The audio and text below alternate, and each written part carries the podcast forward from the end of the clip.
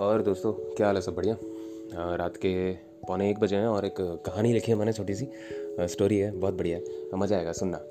वैसे मेरा नाम तो पता ही है ना सबको। आकेत आकेत नाम है मेरा, आकेत आकेत। अंकित, साकेत, फाकेत मत करना, इट्स डबल ए के टी आकेत ओके सो कहानी कुछ ऐसा है कि ज़रूरी नहीं कि तुम्हें जिस चीज़ से फ़र्क पड़ता है, उस चीज़ से सामने वाले को भी फ़र्क पड़े। ज़रूरतों का ज़माना है।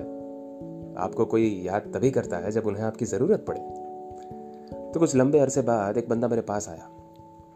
चेहरे पे मुस्कान, आँखों में जैसे भाई को सालों बाद मिलने की खुशी। मैं भी चौंक गया कि इतने सालों बाद इसे पूरी दुनिया में मैं कैसे रास आया?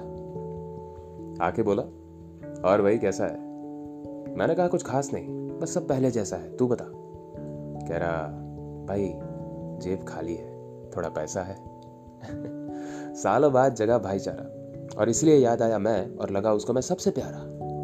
ये यूँ तो रहता था आवारा, पर जेब खाली होने पे बन गया बेचारा। मैंने कहा, नहीं यार, नहीं है पैसा। कह रहा, तू तो बता रहा था, अच्छी खासी जॉब है, सब बढ़िया चल रहा है, फिर ऐसा कैसा? भाई, कुछ एडजस्ट हो तो करना, मुझे थोड़ी ज़रूरत थी। मैंने भी कहा एडजस्ट तो नहीं हो सकता भाई।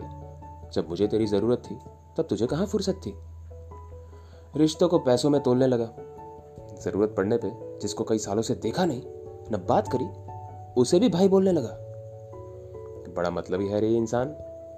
ज़रूरत ना हो तो गुमनाम, और ज़रूरत पड़े तो बना दिया भगवान।